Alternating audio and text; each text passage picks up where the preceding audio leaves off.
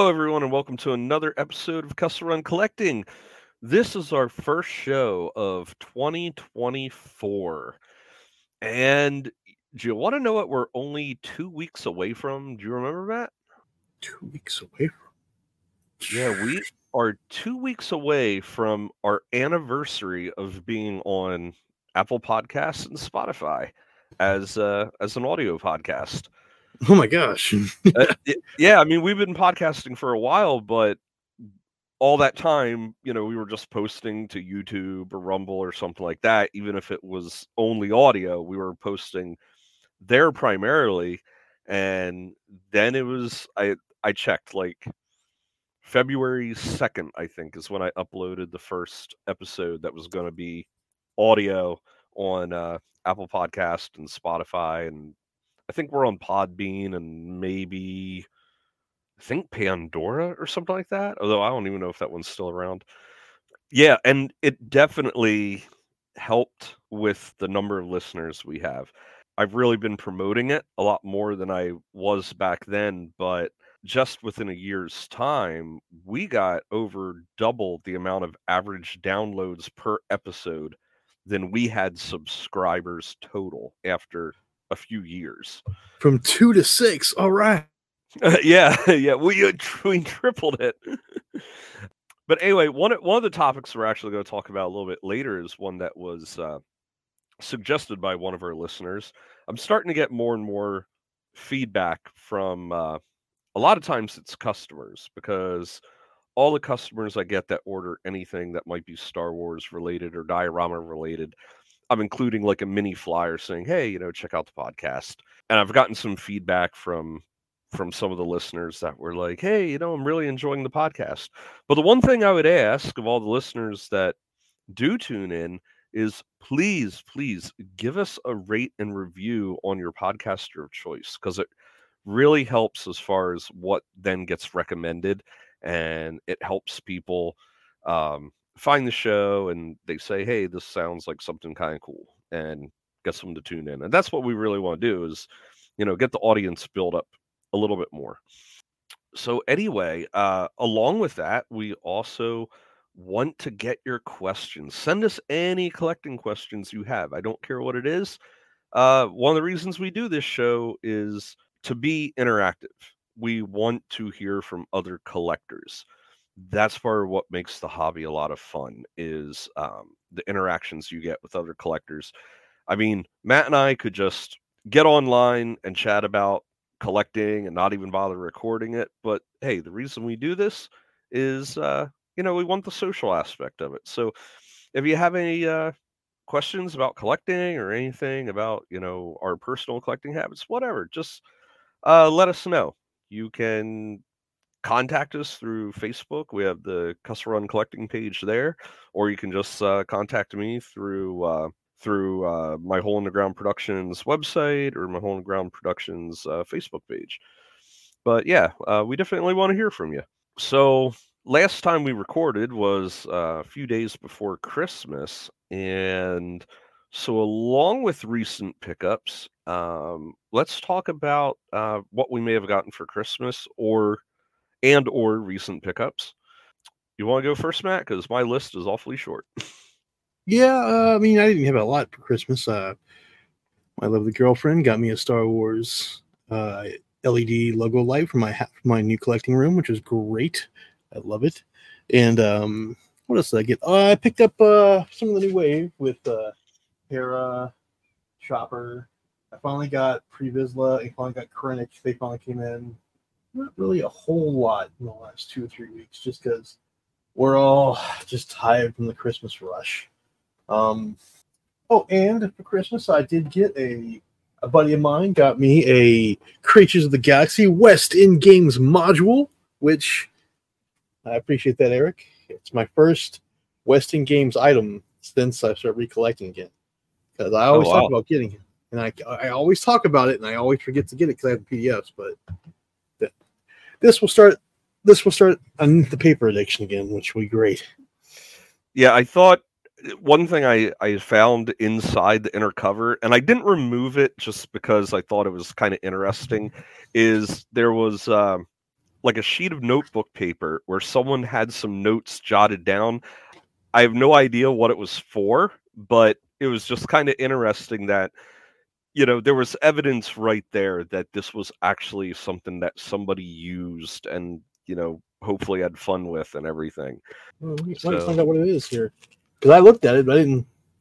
I didn't want to open it yet. Yeah, I don't. I don't know if it was uh, character stats or something. I couldn't really read the handwriting either. So That's that nine times out of ten. That's what it's going to be when it comes talking about the modules or character stats or mob stats. Yeah, the little yellow paper has a little pay a little more detail.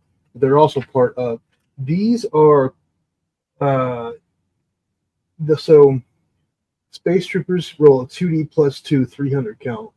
And then you have sensors 40 plus 2 300 count. So yeah these are stats that you roll for different abilities and stuff on the creatures or you know just in general. That's awesome. I just thought that was something kind of cool that was still you know floating around in there. uh, my girl I also got a my first Funko Pop of, of Jaskier from The Witcher. I think I don't know if I and she also got me the Lego uh, Advent. Advent Kit character. Oh, I know what I got. The Obi Wan Vader Showdown finally showed up.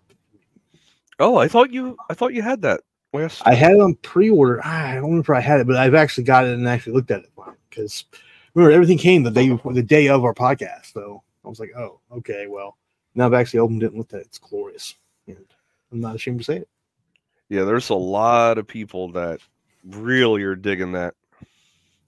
Yeah, I mean, here's the thing. I don't. If you remember, I didn't like them using the thinner Hayden Christensen version for the Return of the Jedi Vader removable helmet, but I don't mind it as much with the slice open helmet version from the Obi Wan, because since it was him in the helmet, that's what we actually see physically. So, Yeah. Yeah, I much, I much prefer. I much more. I like it much more on this dual set than like I would pay Sir Sebastian Shaw's family or estate their money for to use his likeness rights and get that chubby faced Vader under that helmet like we should be. yeah. Chris, did you get? Did you get anything for Christmas or since last time? I did. So Matt actually got me um, three pops. Uh, I got a Sabine. I got a Padme Amidala in in her pretty purple dress, and then he got me the the pink version of Ahsoka. And why? um, why is there a pink version? uh, Valentine's for Valentine's Day? oh, okay. but he wanted to give it to me for Christmas a little bit early. And then he got me the Black Series only because TVC apparently does not have Omega. Uh, he got me Omega. So the only thing that I really don't like is that you can't really position her to hold the the bow really well. Um, and then she comes with this little guy right here, which is cute. he has a name, but I don't remember. Yeah, I don't remember it either. but I Hmm. like her her little mask comes off too, which is cool, and it just like kind of it it fits like really perfectly to her face, so it just there's no like straps or anything. You just pop it right on her face, and it can come on and off, Oh, nice. which is neat. Um, and then I did finish actually building my Ahsoka ship um, Lego set, which came with a lot of figures. Um, it did come with Ahsoka, Huyang, Marrok, and Sabine. And then um, this little Lego Sabine, you can give her hair or you can give her her Mandalorian helmet, uh, which I thought was neat. And then the wings on it, they do actually rotate. Um, the only thing that I I didn't really like about it was that the underside of the wings, you know, when the ship when they rotate and they go straight up so that they fly or whatever, um, the underside isn't as finished aesthetically as the top of the Lego set, where since it does rotate, I would think that you would finish them both. But on a lot of these pieces, also done. So in the middle part, like you did the both the top and the bottom, and then just on the wings, you didn't. Um, even though they had enough layers here where you could have. So that was kind of meh. Still very neat. Yeah, so uh for Christmas I got nothing Star Wars related, which uh I don't mind because sometimes you don't want to be the guy that everyone is like, "Oh, well, I don't know what to get him, but he's a Star Wars fan." So you get like random stuff like why do I, why? it's like, "Oh, cuz it's Star Wars. You like Star Wars, right?" And uh, sometimes those kind of things, when you get it because of a uh, franchise or something it's from, it, it's often not as good because they know they're selling it based on the branding and not what it actually is. So yeah, didn't really get anything there. I um, didn't really get any new figures or anything like that. I, I still have some in my pile of loot, like uh, and I might have another one. And I'm just waiting to get a few more things in before I bother shipping them. But as far as recent pickups go, uh, the other day I just um, finally decided to get myself some Joy Toy dioramas. Hmm. And uh, I picked up two different ones. One was called something like uh, a mech monitoring area or something like that. And the other one was more like a system of gantries that is supposed to be kind of like a docking area for a mech. But they're all they're all modular. So they have flooring plates and wall plates and railings and different things. And um, when when I opened up, I haven't opened up the the second one, but when I opened up the first one, I thought this design looks awfully familiar. Flashback to before I did the Fortress system of parts that I make, where that's designed to build the exterior of modular buildings. So it's exterior walls and doorways and things like that. Um, but before that, I don't know if you remember, Matt, I showed you some prototypes. You were like really the only person I showed them to. Um, yeah, remember. but I was going to do modular scaffolding where it would have like posts with feet and then different platforms and they would connect together. And funny enough, the square platform sections that JoyToy uses are the exact same height as my design, and the dimensions of the square plate are they're a little bit shorter. But I took one of my post elements, and it is the same peg size. It just fits right onto the JoyToy system like it was made for it Nice. and and I'm not saying that as in they copied me or I copied them or anything. I but even like the clip system where you attach the different floor plates is very similar to how mine was being designed. I just think it's kind of odd that both my design that I wasn't even aware of their stuff when I designed it and started prototyping it. So my my review on it is the parts fit together very snugly. Like they actually include a tool to help take them apart. That's how uh, tight the fit is with uh, with all the walls and base plates and stuff. Um, there is one design element that I don't like that could have been designed a little bit better. That's something I think my design did a little bit better than their design. But uh, yeah, I mean, uh, pretty cool set. I was surprised how much you got for the money because they're not necessarily all that cheap. They're but like 40 or 50 bucks, right? Or 50 or 60. Uh, yeah, it depends where you get them. Like I paid, I think fifty or fifty-five for the one, but it's a decent sized box, and you get a lot of parts. You get a lot more parts than I expected to get for that price, and like a lot of them have like kind of like a, a wash to them. So some of the wall panels look slightly dirty and everything. I remember I remember seeing these with you, and i I've, I've looked at them. I've I've been eyeballing them quite a few times over the last six months to a year. Like, hmm, but I don't have it written into my photo novel yet. But they might have be showing up maybe later this year. Just saying. It it would be worth uh, getting your hands on one. The um, they do have a set that is even bigger than the one that I got, um, but I I couldn't really find it anywhere without paying like over a hundred some dollars for it.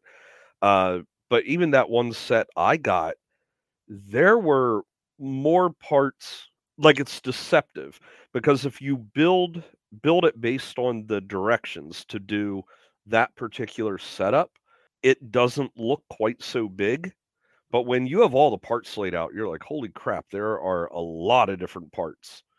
I I'm anxious to get the little mech docking bay scaffolding thing built and uh, see how that would look with like a ATST in it or something Yep. like that.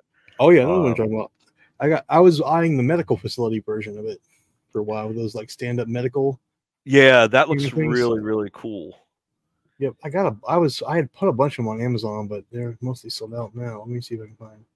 But yeah, so I, I got a hold of two of those. Um, like I said, haven't put the second one together yet, but that's really all I've gotten since uh, since the last episode.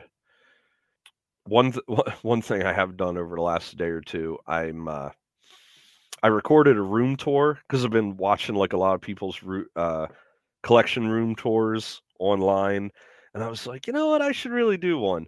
And so I filmed one, and for whatever reason, every time I try to put the video together, it spends like a couple hours processing the video, and then right with like the last 2%, it gives me an error.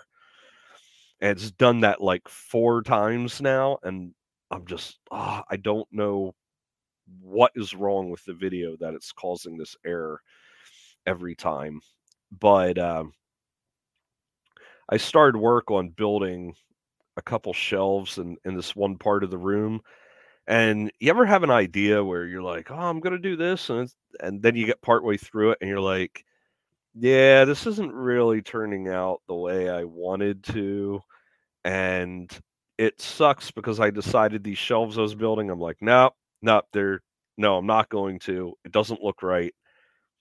And I had bought premium lumber, which costs an arm and a leg if you want to get the nice stuff that doesn't have any knots in it.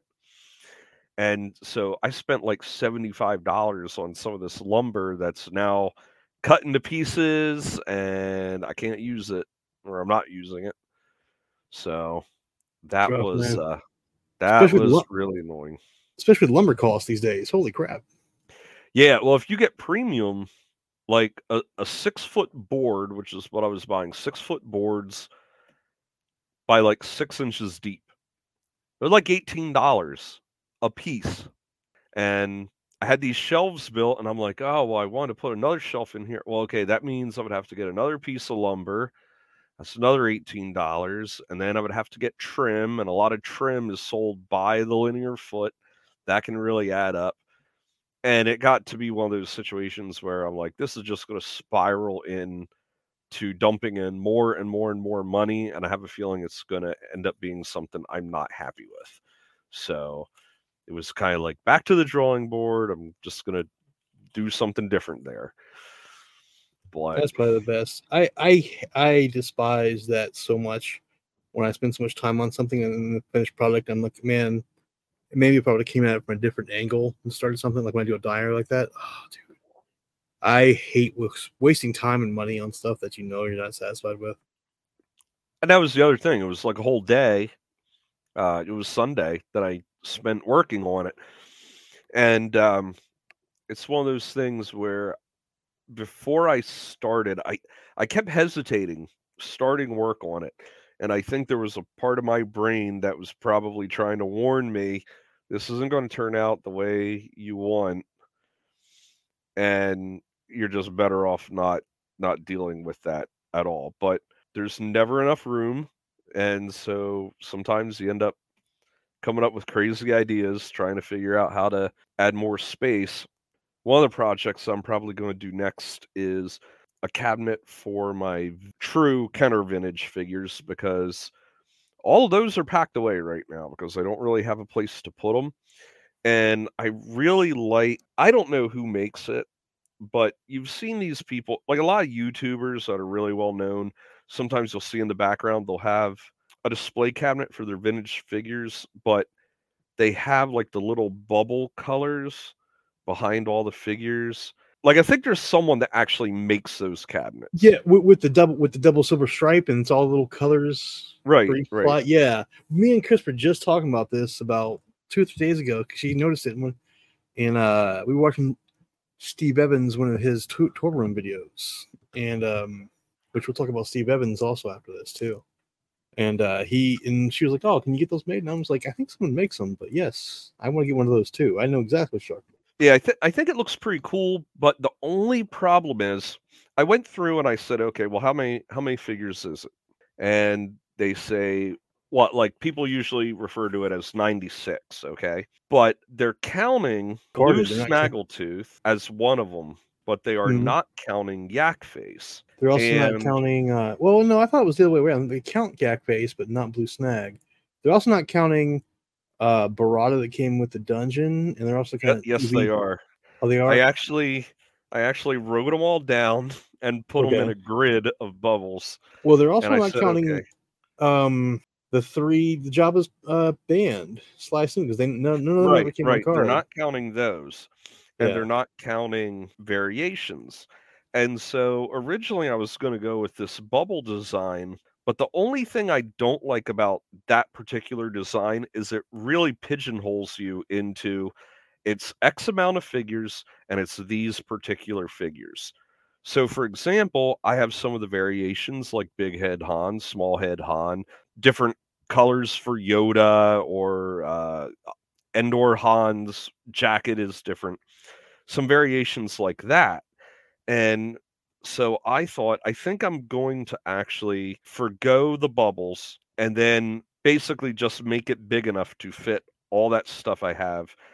And one shelf may have, say, 20 figures on it, and then the next shelf has maybe, say, 22 figures. The nice thing is, is I can arrange it based on what I really need. Whereas when when you decide you're going to have those colored bubbles, you're stuck. And okay, then that means where do I put all the variations? Where do I put the yak face? Things like that. So I think I'm moving away from that. Plus, also, a lot of people they display them based on their numbers. So you have like Luke, Leia, R2, Chewie, C3PO, Vader, Stormtroopers, Ben, Han. Okay. Well, what if you wanted to put them in order, like have all the heroes grouped together and then all the Imperials grouped together? Okay. Well, then the bubbles might not be in the right order. So I thought I might just move away from that and just make a nice display cabinet and not try to just copy another design as it is, mine would have to be wider than it is tall, and a lot of those are taller than they are wide, uh, just for where I would have it. And who knows, you know, I could potentially fit the Cantina band in there. So that's probably Agreed. my next display project uh, Yep. that I'm going to work on. Yeah. See, mine, I see. I never really was a big on the whole variant thing with vintage. So when I do mine, I'm just going to use whatever one I have and put it on those colors because. And I think, man, I because here's the thing: when you talk about the OG '96, they don't count the Star Wars version of of. I don't think they count the Star Wars or the Empire Strikes Back, back versions of R2D2. If they do, I don't remember, or or the droids versions. And uh Well, not the well, not the droids versions because those are like a whole line in and of itself. Hmm.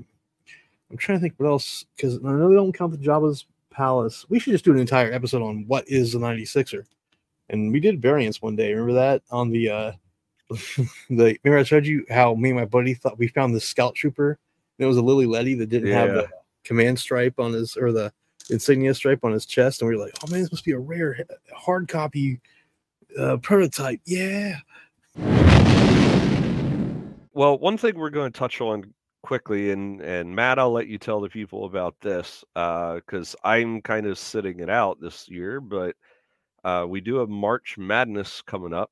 I want to tell everyone about that, how they can uh, vote for that. Uh, they can. Um, so the SWTBC guys, I know we just got out of last figure standing, but it was John Miko in the TBC Facebook group, which I don't know why he did that. That was something he wanted us to do. But every year, as always, in January, from January 1st or 2nd all the way to the end of the month, they take lists of top 25 most wanted figures. Now, unlike last figure standing, these ones are slight, the rules are slightly different. Whereas last figure standing could be any figure you want made on a vintage card. It could be a card that was made two years ago, a figure made two years ago. You want to see on a vintage card, do it. You want to repack and repaint. With the top twenty, with the last, with the top twenty-five, is a little different. The rules are that it needs to be Of course, it'll be on a vintage card, but it needs to be a figure that is cons- that you want to be considered all new for the tool, right? So you wouldn't want to put a figure on there like like Tessic, how we got how he uses uh what's his name from Jedi Fallen Order's legs, the Cal ginger Kestis. guy, Cal Kestis. So you wouldn't want that. You would want an all new figure made. Uh, so you do your top 25 and everyone submits their lists and then at the end of the month john linquist tallies all up all the different names and puts them on a big bracket of 64 the top 64 names goes to, and then he does it takes about a month to do it and then he starts off march madness with which coincides with the ncaa march madness is where they take the name with the brackets and everything. So at that point uh, every three days, I think it is, or every four days, they they announce they announce the winners of each round until you get to the final final four, and then the championship of the March Madness. It's going on now. It's not now. In previous years, you had to go to like the SWTBC Facebook group or um one of the other or like Rebel Scum or something. This year, they're doing. They actually have a, a Google uh, submission sheet where you just gotta click on that, put your top 25, and submit it. Much more streamlined. John said he he said in a recent in a recent podcast uh, live stream that he was getting he doesn't he likes it because he doesn't have to go looking for lists on all these different websites like Instagram, Facebook, you know this and that. Which I agree. I made my top 25. I'm not I haven't settled on exactly all of them yet, but you know it'll be radically different because my number one got made last year. Grand Admiral Thrawn. So I am now going to be having a new number one, which it's going to be a lot of people's number ones because it's a figure that's been wanted and needed for quite some time. Because the last one we got is sorely out of no longer part of the what, and what would that be? That'd be Farm Boy Luke. Oh yeah, Because we haven't had a good Farm Boy leaks. I mean, that one we got back in 2000, when was it? Four? Well, uh, was pretty terrible. And then we haven't had, we had that plastic one in that Resurgence of the Jedi pack, but he's so small and dinky. Like at this point, I'm like, just we got a good head sculpt in that three pack of Luke from 2019 or 2020. Yeah, 2019. Let's get that finally made with the correct accessories, not the Stormtrooper belt from Death Star Escape, but the actual like binoculars belt and stuff that he uses. Which even though he doesn't use, yeah, yeah, he does use binoculars. Uh, the okay, okay. I just okay. I just thought of something here. If you really want to do him right, He needs to be a deluxe. uh, you you know it because they they need the binoculars, the rifle, the hat.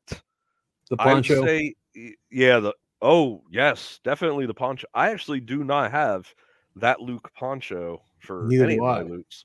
And you know what? If they if they included all that his T sixteen model, hmm if you included all that along with a moisture it- evaporator, it can even be the same one that they had in the 30th anniversary. They don't have that mold anymore. You're very crazy. Uh, okay, so maybe they would have to make a new one or make a new uh what they call it, the WED, the WED droid, the little one that was with him Oh, when he was The tread the treadwell droid. Yeah. Yeah, like that. include that. If they included every one of those things in with him, then maybe they could justify it being a deluxe. But there's two problems with that. One, they've already showed us that a few little flame effects count as a deluxe, so that Luke would be a deluxe deluxe, but also the people that want him single carded would be like screaming from the rooftops. You know it. You know it. I know it. Uh, agreed. And just like the recent Luke Academy, they could do one of each. You know, I picked up the the deluxe one with all the little frogs with Yoda, with Baby Yoda slash Grogu. Uh, he's just Baby Yoda to me, all right. That's how I knew him for two and a half years. His name's Baby Yoda. Okay, and then and then they did it on a single card without Baby Yoda and all the stuff, all the frogs, and I picked that one up too. So I'm, you know, doing both. Do the spe- do the deluxe with all that stuff. I'll even let them slide and not put a moisture evaporator in if they give me the rifle, the hat, the binoculars, the right belt, uh, both lit and unlit saber hilts, the poncho, The training Maybe- remote. Throw in the maybe the training, remote. maybe training, and definitely the T16 that he plays with, which we actually have an old from like Power of the Force, Power of the Jedi Yep. somewhere. Yep. Yeah. Yeah, I have I have that one because they had uh they had one Luke with uh he had extra articulation in the knees and he came with the T16 model and then they had another Luke that had uh didn't have the knee articulation but he had elbows so he could hold the binoculars and he came with the rifle and hat. Yeah, which you give me that stuff, don't even have to make the moisture evaporator. You know I'd love it. Go ahead and call that deluxe. I'll take it, and then do the single card version with the lit unlit saber, a his rifle, and I'll take that too. And then if you want to repack the TVC land speeder, put a moisture evaporator in with the land speeder. yeah, I'm uh I'm sitting out the March Madness because uh like I told you off the air, I kind of feel like I understand it is different technically, yes, but I kind of feel like, well, what's gonna make my list? Well, the same stuff that made my list just a month or two ago. And uh it's like, you know, what what's gonna win? I wouldn't be surprised if the winner is the Tonnika sisters. Oh my gosh, never saw that coming. So, uh, or Tatooine Luke, which ranked up pretty high. So, honestly, I don't see the point. And kind of with what you said, March Madness is done every year. So, if anything was the oddball, it was the the previous uh, competition. I'll pay attention when the final one comes in and we go, hey, look, no surprise. You know, that's one of five that we can all expect it's probably going to be. I don't think we're going to end up with a surprise where it's like, oh my gosh, everyone voted for Sio Bibble. I would vote for Sio Bibble. He's an old man that goes, it only means one thing invasion. And that's his only line in the entire. So, uh, moving on, we do have a little bit of Hasbro news. Possibly January 24th. Uh, this rumor comes from yakface.com, and Jason over there is pretty good at uh, dig- digging up the dirt on stuff. Um, so, very likely could happen, but possibly as many as six new uh, TVC pre orders may be I available. Your guess is as good as mine on that. Nobody really knows. Maybe Baylan and Shin would be possible. That would be great. That would throw off uh, those votes in March Madness. Is uh, for so. sure. Yeah. I'm glad they so uh, I'm glad they got it in before the end of March Madness. If you remember, they did that like at the first week of February last year, right after March Madness ended, and they announced some stuff. yeah. So that is really the only Hasbro news right now. Uh, and uh, uh, there was some Hasbro news that broke yesterday. I don't know if you saw it. The former Hasbro lead design and marketing guy that used to be part of Hasbro is coming back. Steve Evans is coming back to the Star Wars division as lead design and something else. hmm, Um, remember he was on Transformers for a while and in the Marvel unit, and uh, so now he just he just announced it. I think late last night that he's coming back to the Star Wars division. So hmm, interesting. But he's saddling two. He's he's doing Star Wars and he's still also doing Transformers, right? I think so. I think it was either that or more. So it's like, you know, hey, we laid off people and now you get to have two people's jobs. and, and get paid the same, probably, right? Probably. That's generally how it works. And then if and then if something doesn't happen, it's your fault that you weren't able to be two people at once. I don't know how I feel about that because he he was the one that really pushed six inch, and so well, he pushed it. Now, if you remember, DePriest came out with it because some people forget that that very first year, six inch was DePriest's baby. oh really? Because Steve. Evans kind of always talked like like that was his thing. I, I know he talks like that, but it was the last year. I'm pr- it, it was DePriest actually. DePriest has done some interviews with uh, Chris B's old old podcast. Not, not, I think it's Toy Run, but Toy he's Run now was the one that him and uh, Jake Stevens used to do. But I think he just Yeah. does one by himself now. But I think, but DePriest talked about that. He launched six inch, but remember that first year, six inch wasn't a big thing. It was like eight figures, twelve figures that that year, four every three or four months, and so yeah. you know it wasn't until and then when Steve took over, they really pushed it hard. So I agree with you. I'm I'm dubious, but I'll be cautiously optimistic.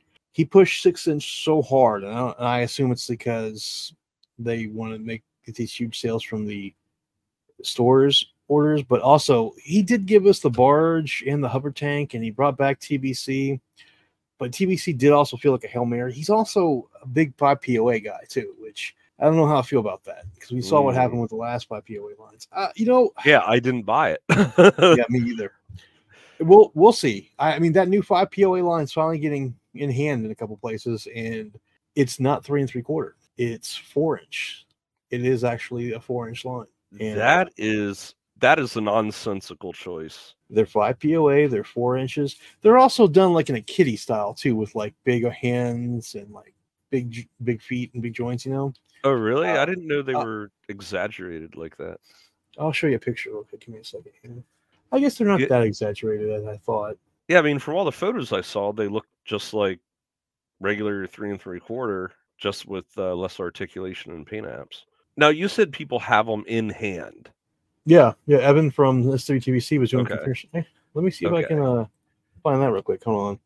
Yeah, that's kind of an odd choice because it would be a great gateway for kids that they buy those or their parents get them those and then they say, "Hey, I want more figures to go with these," and then they maybe get some of the TVC stuff and graduate into that. But to then make it a slightly different scale by half an inch, a quarter of an inch, that's just a little weird.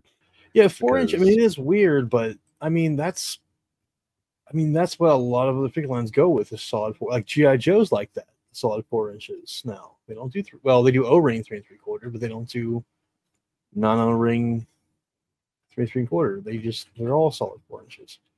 So is uh boss fights like that too. They're all solid four inches. yeah, Um, Marauder, Marauder as Otter well. too. Yeah. there which man it drives me crazy because i like all my figures to kind of exist in the same world and sometimes they just look a little off when you have you know some female character and she just towers over han solo that's you know like six yeah. one Yeah, I whenever I put boss fight with my Star Wars, I like in my bottle novel, they were on like a bar a planet full of like barbarians, and so everyone was huge compared to the compared to the Imperials and Rebels. So Oh, it kind of makes go. sense. Yeah.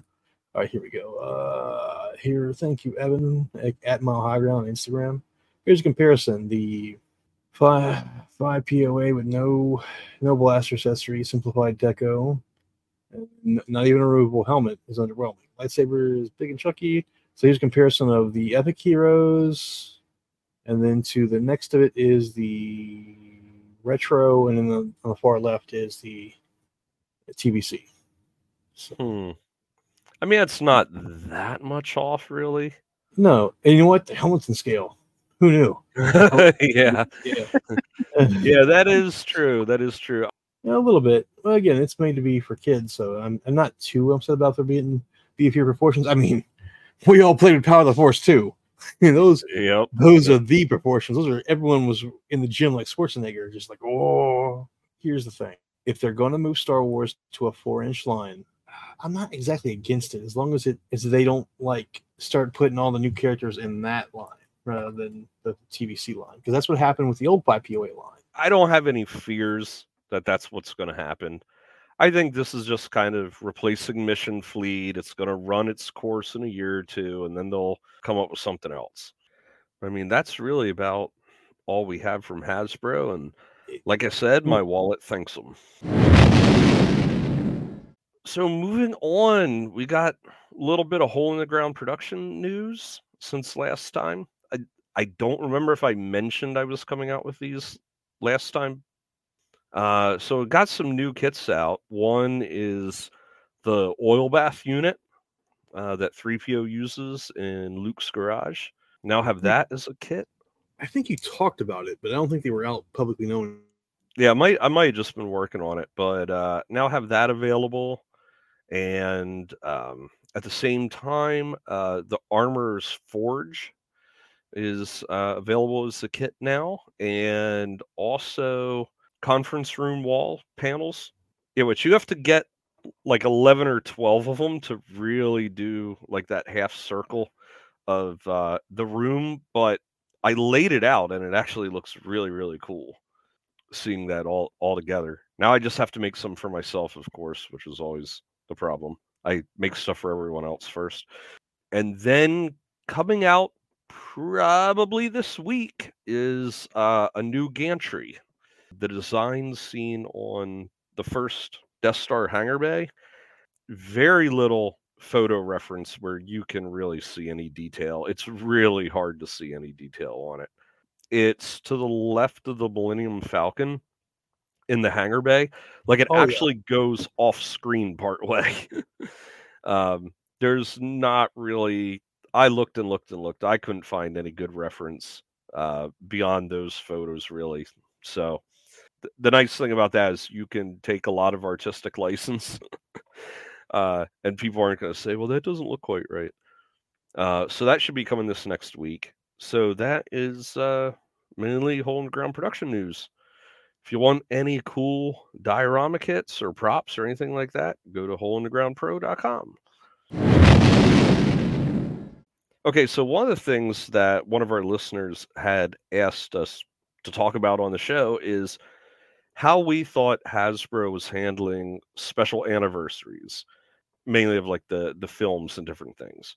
Like last year, we just had the 40th anniversary of Return of the Jedi, and um, he wanted to see what we thought about how they've handled it, how they might handle those moving forward. For me, I thought they handled Return of the Jedi pretty well. I mean, we got a bunker, new biker scouts, speeder bike, uh, Endor, Han, Leia, Luke, and uh, granted, wasn't really necessary, but they gave us uh, the ATST again. So I thought they covered it pretty well. I th- I mean, you could even technically count uh, Tessek and the other skiff guards uh, from Return of the Jedi in that uh, that Denizen pack, and they also re-released some of the skiff guards that we got They- before. And Jabba's Palace. Yeah, and Jabba's Palace. Uh, it's weird to think about that because we pre-ordered it a year in advance. Uh, but yes, obviously that goes with Return of the Jedi. So I think they did really well, and perhaps this is, at least that I can remember, one of the best celebrations of a certain anniversary. They, they I think they covered it really, really well. I think about the only area I would say there's maybe a void is maybe if they had had more Ewoks. Ewoks and maybe an Endor rebel trooper pack. Yes, an Endor Rebel Trooper pack uh, definitely was a void, uh, but we even got removable helmet Vader. So We did. So yeah, it's I Yeah, mean I- in, in, in comparison to the last few anniversaries, not counting Rogue One, it's yeah, leaps and bounds, but better than what they yeah, I I think so. Now, the question is concerning the next one, and that is the Phantom Menace. I do not expect them to go as all in as they did with Jedi for Phantom Menace. Not if they're smart about it, because look, Hasbro has gotten burnt more than once on saturation of Phantom Menace figures. So I'm not going to say that they're going to totally avoid it, but I would not expect it to be near as heavy.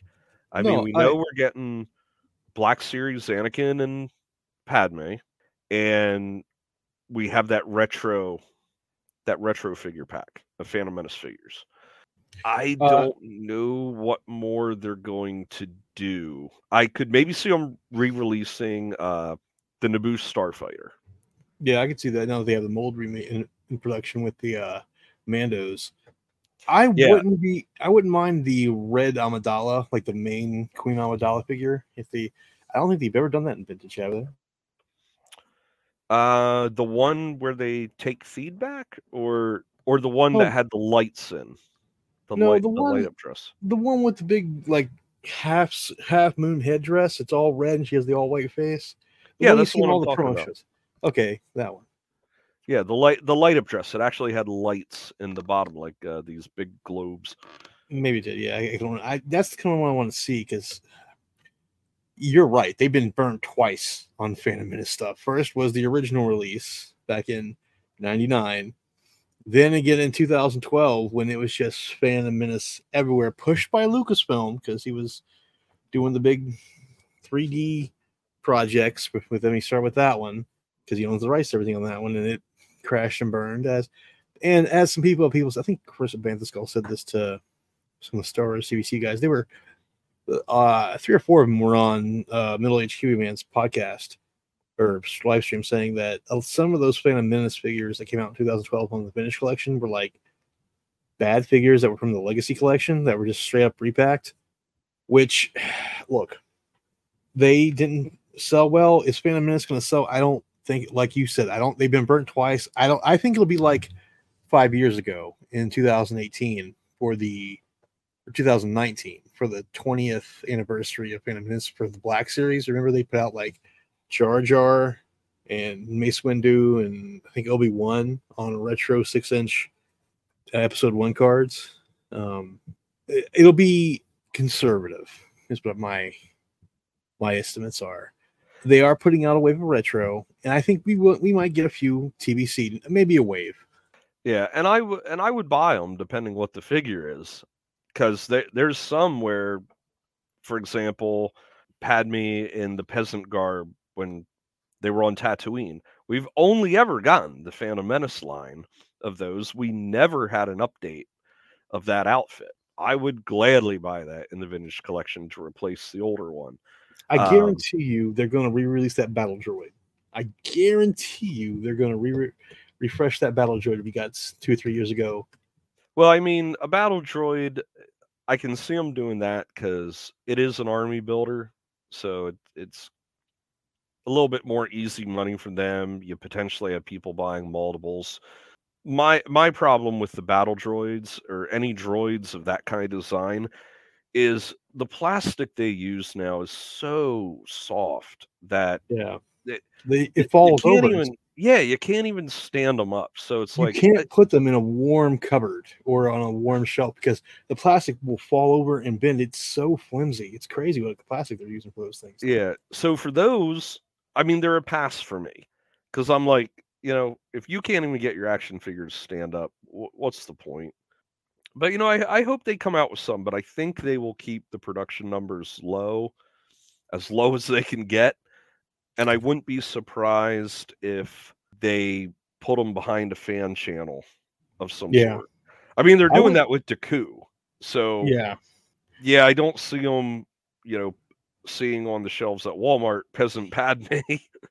I wouldn't be surprised if we finally got uh, Slave Boy Anakin or Anakin Peasant. His little like, we got him in the five POA line, and he's like, you know, and we've 30. had two, and we've had two versions of uh the Jedi. You know, that you've seen for like five seconds in the film. At the very end, yeah, we I got a couple of them actually uh, when they repacked it there in 2000 yeah, so it makes far more sense that that they do um, peasant pat or a peasant bleh, peasant Anakin, and plus it seems like they're doing a little bit better of mirroring what they release in Black Series and then also having it in TVC.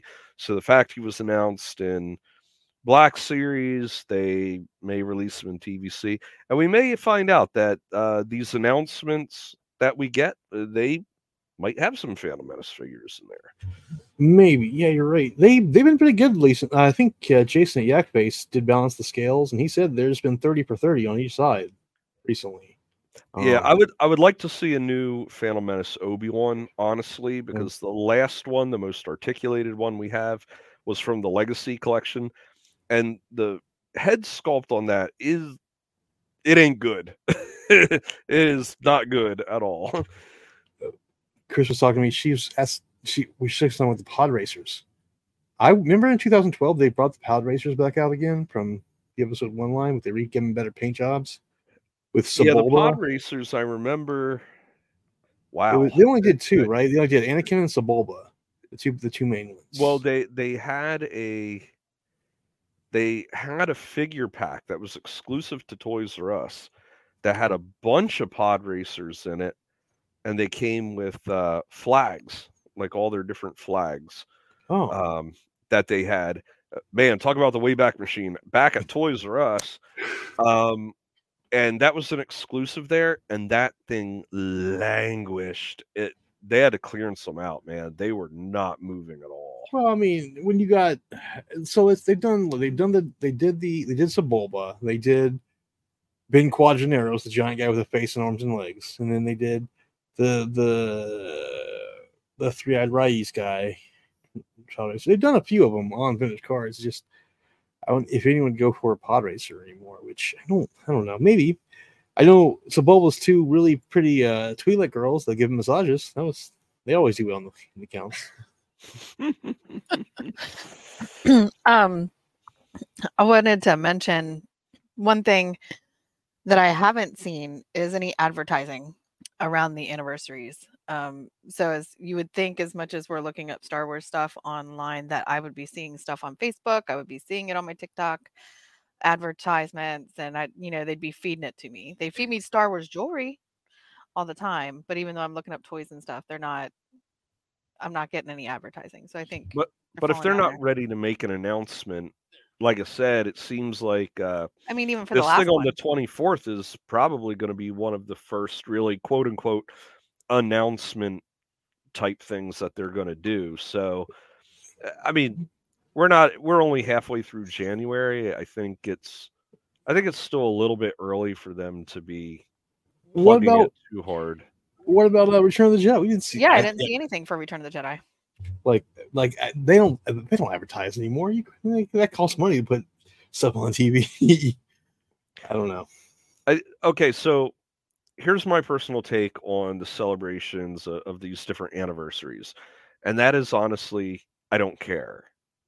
There's some people that are really into the, the numbering. You know, it's like you skip a number or a number gets duplicated. Ah, you know, it drives them nuts. They're really into that type of thing when it comes to collecting. And for me, I I just don't care. And I kind of feel the same way about the anniversaries. Is uh, I just want good figures. I want them to consistently make good figures. I don't care what movie they're from or anything like that. But this is going to be hard for them to continually do anyway because they're going to keep making more and more films and are are we going to start celebrating the anniversary of the first season of Mandalorian and the first season of Ahsoka and then are you going to celebrate every 5 years every 10 years every 20 years? You could get to mm-hmm. the point where like every year it's an anniversary of more than one thing and so I, I don't see how they can just really overdo it on every bit of new media or even uh, every film because eventually we're going to have anniversaries for the force awakens the last jedi rise of skywalker okay now you're talking nine films are, are they going to start doing it for rogue one or solo or It depends if they think they can sell merch with it. Like they did a Rogue One fifth by fifth anniversary, and we got Blue Leader. Remember that? Yeah, they actually said that. And it's for the anniversary of Rogue One. We're giving out Blue Leader and Chirrut Îmwe. You know, like, oh, okay, that's kind of cool. Well, like, that that seems more like I don't know that like they didn't really think about hey, it's the fifth anniversary of Rogue One. It seems more like people want this figure, let's make it, and then hey, we'll say we that's- have it in time for the fifth anniversary. Yeah, that's basically. I, I guarantee that's. I, I think back then, five years ago, that's or 2021, two years ago when they did that, that's exactly what it was. Like, hey, we can actually do a quick repack and get Chirrut out and claim it's for the celebration of the fifth, fifth anniversary. But with the last two years, we've actually seen the team more gear up towards that. Like, there was no like 2002 or 2022 was the 20th anniversary of Attack of the Clones, which many people consider the worst of the prequels. Not myself. I love it. I consider it the best of the prequels. That's just me. I'm weird. However, we saw, I don't think anything last year for Attack of the Clones. We did get a new clone trooper, but it was like Phase 2. But I don't think we saw anything. Now, we did see plenty for this year, which is Return of the Jedi. Uh, I think if it's, how can I put this? If it's a media that is beloved and will have is predicted to have merchandise sell well for it, yes, they'll celebrate it. If it's split and merchandise might moderately for it, they'll be conservative with it. Phantom Menace is like that. If it's something that is thought to be reviled and possibly destroying of people's hopes and dreams, that probably will have every other other figures languish on the pegs. They probably won't do a lot for that anniversary. I will not mention any names of media. You know who you are. But I think they forecast those for anniversaries. If it's an anniversary, like Return of the Jedi, it's an OG movie. Everyone loves it. Yeah, tons of people love it. It's back then we bought everything. We still kind of do. Everyone loves Phantom Menace. Some people have soft spots for it. We'll still buy for it. I'll still buy for it, even though I'm not a fan of it. I think uh, they'll do conservative. Revenge of the Sith is widely regarded as the best of the prequels. When that comes up here in actually next year's also the the 20th anniversary of Revenge of the Sith. Yeah, you see what I'm saying? We're we're yeah, getting the to the point year, yeah. where where everything is going to be some sort of anniversary and we're going to have a lot of overlap. But I agree with you. I think they're going to take it on a case by case basis and say, look, are we really going to be able to move product or not? And that's going to exactly. determine how hard they lean into it. And if people say, hey, why aren't we getting anything, you know, in such and such a year uh, for the anniversary, like say, okay, low hanging fruit, Last Jedi, and some Last Jedi fans go, well, why aren't you celebrating Last Jedi? They'll have like one figure out that year that they'll be like, well, we did this for it, and it might just be like one or two figures. I will say if they do repack that one Luke from Crait, like currently he's hard to find because people didn't want to buy Last Jedi merchandise. Surprise! Breaking news. So I guess he's hard to find. So he is going for a little bit. So he might be one to repack with. Next topic, and this kind of, uh, you know, we'll kind of segue to it is what can we expect in 2024 coming from the vintage collection? There, there's a lot of people that are talking about, well, with all these layoffs, that we might be looking at things really, really scaling back. But as we know, they have a lot of these things in development for a year and a half till it actually comes out. So, and Yakface also had a, a whole bunch of list of uh, like different code names for different TVC things. And it seems like we're still going to be getting a fair amount this year. Yeah, we know for sure we're getting the uh, a New Hope Leia, a New Hope Vader, a New Hope Stormtrooper. Plus, if those are part of the six, there's at least three more. We're getting at least six announcements for the first quarter of the year. So it won't. We probably won't see the slowdown because, like you said, they they set this up a year, year and a half in advance. So we probably won't see the slowdown from the layoffs or everything to the end of this year, beginning of next year. I don't know. I hope we're getting some good stuff. Like I said, my wallet could use a little bit of a break.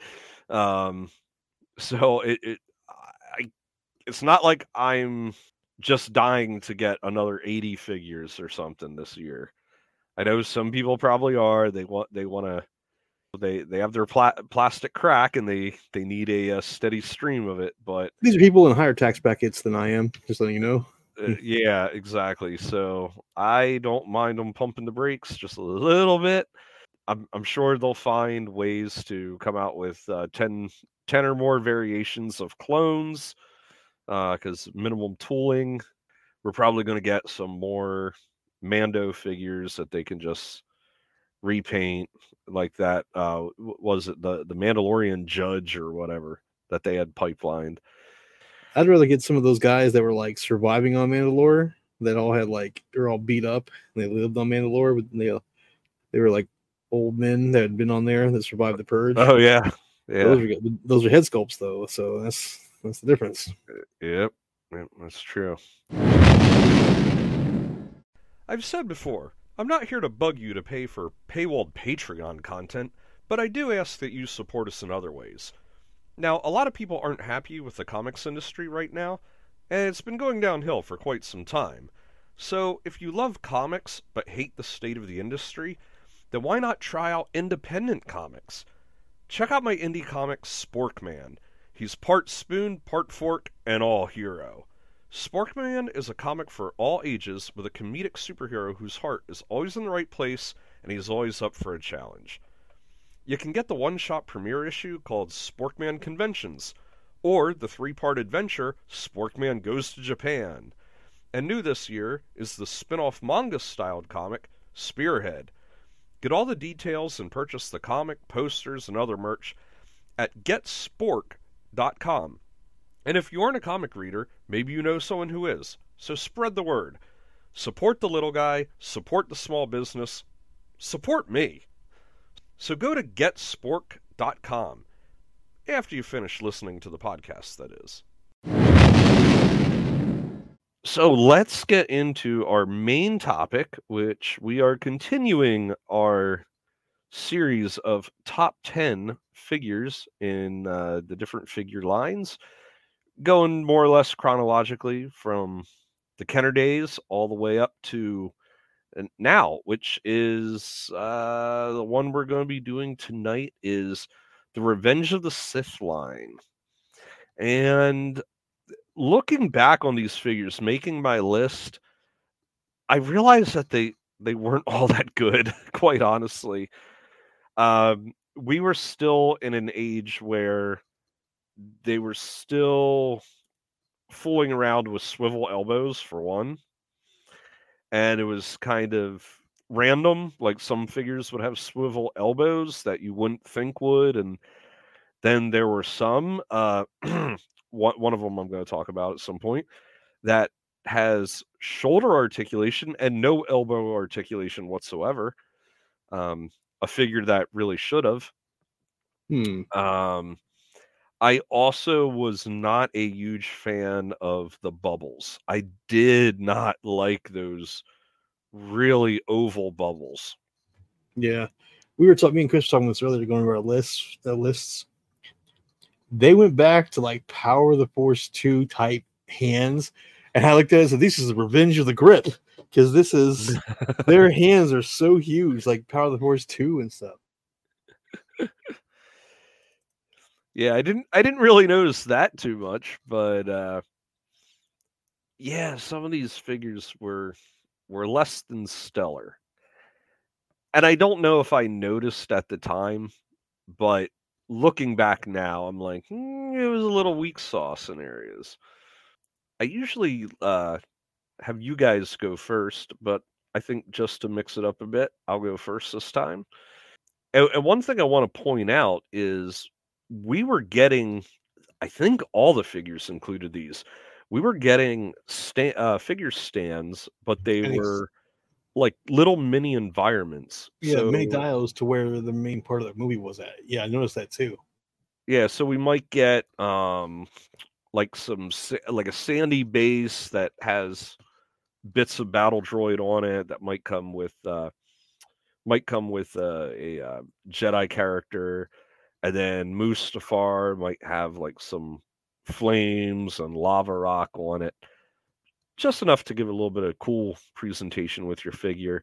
And also some of these had um a shock trooper that had what they called like trigger action and you No, that, that was the The first, the first twelve figures of ROT, ROS, RTO, ROTS had action features in with it. Right, right. So, but but it was it wasn't like all of them. Uh, it was just select ones for some reason. Yep. Because, like I said, I had I had a shock trooper that you would squeeze his legs and his hand would shoot up. That was kind of silly. But anyway, uh, so I will start my list off, and again, these aren't really in a particular order, um, but I have Kit Fisto because Excellent choice. He had uh he had decent articulation for this line. A lot of them didn't, but uh, you know, he had knee articulation. I I don't think he had swivel elbows. I think he had regular elbows. So that is my number 10. Do you remember what number he was? Uh, here he is, number twenty-two. Kit Fisto. Yeah, he looked pretty good. He had oh, he had good. He had ball jointed elbows. Look at that. Nice. Yeah. Now, one thing I'll I'll point out, I think it was with his knees. His knees are different. They are actually constructed differently between the right and the left. Because I remember, I think I had to use his lower legs for, um, yeah, I used them on a custom that I was making. And I used his lower half, and I'm like, what the heck is going on with the legs? Like the knee construction and where everything pivots is different side to side. I'm pretty sure it's him. I could be wrong. It could be another. It looks like that in the, in the in the video in the picture, yeah, because you can kind of tell on the on that left leg that that's collapsed together. Maybe it's like a side swivel while the one had a ball joint. Hmm? Yeah, I have no idea. It was so bizarre. So bizarre. Yeah, good to see though. Looks like his hands aren't huge like many of the other figures in in the line. Yeah. So Well, he's an alien, so maybe that's normal for them. Chris, you want to go next? Sure, I can go. Um, so my number 10 is Passel Argente, separatist leader. Um, he's very bright and colorful. He's got a lot of layers in his cloak, um, some texture. Uh, my first couple are kind of like that, um, but the posability is not really there. They they did like have it. a uh, alternate color. I think it came with one of the um, one of the separatist packs. Oh, Um, it it may have actually been from the Saga collection because that's when they had those uh, those sets of figures where you could build like the Separatist War Room, or you could build the Jedi Temple, and I believe they had that character um, in a different color scheme. I always liked the face paint he had. That was kind of cool too. I actually don't remember ever seeing that character in the film. Must have been like one of those just background parts. All right. Um, my number ten is number fifty-three in the line. Um, a Zett Jukassa, which is, as you know, I think that was George Lucas's real life son at the time. Mm-hmm. He's the one who, Still When, uh, is. Yeah, I mean, Still he's still and uh, and when um, oh heck, when Bail Organa, Jimmy Smits goes up to the temple and because the temple's on fire, and it's like, what's going on here? And then like they're in the 501st troopers like there's been an incident sir. And he goes you need to go. And then like he jumps out and starts killing a bunch of clone troopers and they have to kill him. Like that was his son at the time. And it's i think it's the only adolescent like non-small child figure we've had for a long time. Can you think of any teenage like young teenager? Like, we have Uh, the younglings but i don't think the young i'm not Yeah, we had we had the younglings, but as far as a teenager, no, I don't think we've gotten any since that. Now, we might for Skeleton Crew, oh yeah. But i uh, hope we do then yeah. well, I mean, there's not really a lot of characters in that age range if you really think about it. Throughout all of Star Wars, you see plenty of people walking around the background, but you rarely see any that look within that age range. Yeah. So, you know, that was kind of the reason. So they did have a body for it. If you want to start making like Proof figures or just, you know, younger, early Padawan Jedi's. He has the Padawan braid. So he's been recently became a Padawan. Uh, he was also um, repackaged in now. I it wasn't during the Revenge of the Sith era. I think um, there was an exclusive pack that was the Lucas family, and so Oh, yeah. it was Lucas, his two daughters, and Jett. And um, Jett was simply repacked. He was repacked uh, in that, and then the other three figures were completely original, and that was the only way you ever got them in, was uh, in that pack. Hmm. Fun fact: uh, Donna and I uh, were involved in a Nerf gun battle with uh, Jett Lucas some years ago. nice. uh, it, he he was at it was actually at um, Steel City Con a number of years ago, and he was one of the guests there. And one of the friends Don and I had in the 501st, he had brought a whole bunch of his Nerf guns. And so there was this one part of the hotel that was like a little room that they use for different stuff. And uh and it was me, Donna, our friend, Jett, think maybe one or two other guys, and then there was also um, another guest who was in like one of the earlier se I think he was in like the first season of The Walking Dead or something. I don't remember his name. And uh, just like all of us were like running around having a big Nerf gun battle. nice. I uh I envy that, sir. so I guess back to me. My number nine, I'm going to go with Mustafar Sentry. And uh, these were the same guys that you saw, not not very big, but in the background riding lava fleas. And um, I guess they're supposed to be from the same species as the lava miner. Um, but anyway, they're just like a uh, kind of a lanky, weird looking alien. And I really dig weird looking aliens. And uh, th- this is not the kind of figure that they would probably make today. That's just kind of like a background alien that you barely see, but really strange and weird looking, and I dig it. I I like it too. Uh, actually, me and Chris talked about this as we were making our list. He thought he looked cool. He's like a bug alien. There, these were in bug-headed aliens that are a long tradition in Star Wars. If you know the Cantina, 1977. So, yes, good solid pick. So my number nine is Tion Medon, uh, which was in a sneak preview pack, I think. Um, Yep. Yep. I like his his outfit. He's got a lot of nice shapes that actually are kind of be- coming back now with the Ahsoka series, the V's and the you know crisscrossing and stuff.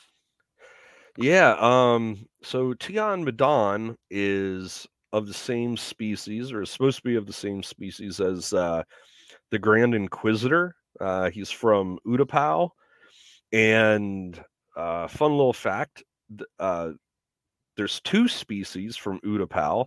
There's the Pau'ans, which are these little short dudes, some little weird. I don't know what you'd say. Not they're not. They don't look like rats.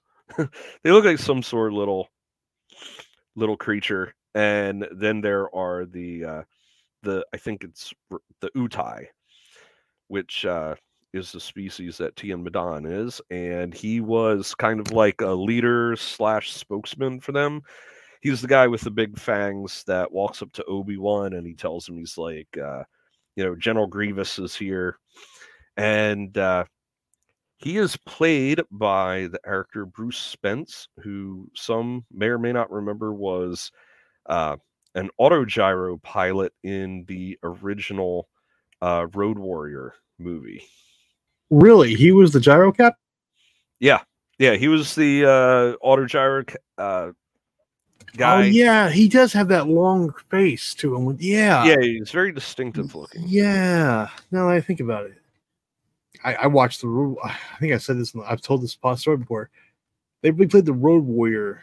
Technically, it's the second one, but it's the first one named that in in the I think the states that they played that so many times over the weekends on network TV back in the 80s and 90s. Well, in the 90s and 80s and early 90s, and I just all my Star Wars and GI Joe figures and uh, Adventure Time, you all became two giant camps fighting each other. Did like did you ever have that uh that one Tonka line that was like totally ripping off uh Road Warrior that the one figure even looked a little bit like Humungus where he had uh like the metal mask and everything? Do you remember that line? I have no idea what they were called. I don't remember the line. I want to say I remember seeing the figure though, but I be wrong on that. Yeah, he came with uh it was like a Tonka truck, but it was a, a tr- like a like a tractor of some sort with like armor bits on it. We'll have to we'll have to look it up. I forget what it's called, but they had a couple of vehicles. It wasn't like a really big line, but you could totally tell they were ripping off uh, Road Warrior. Nice. So, uh, what is your number nine then, Matt? All right, my number nine is the Mon Calamari Senator Meena Tills, um, based sh- solely on aesthetic. I love Mon Calamaris. I love Admiral Ackbar, General Raddus. I love this look. I really the clothing. Look how great the clothing on this figure looks. I know I sound kind of weird saying that, but look at this.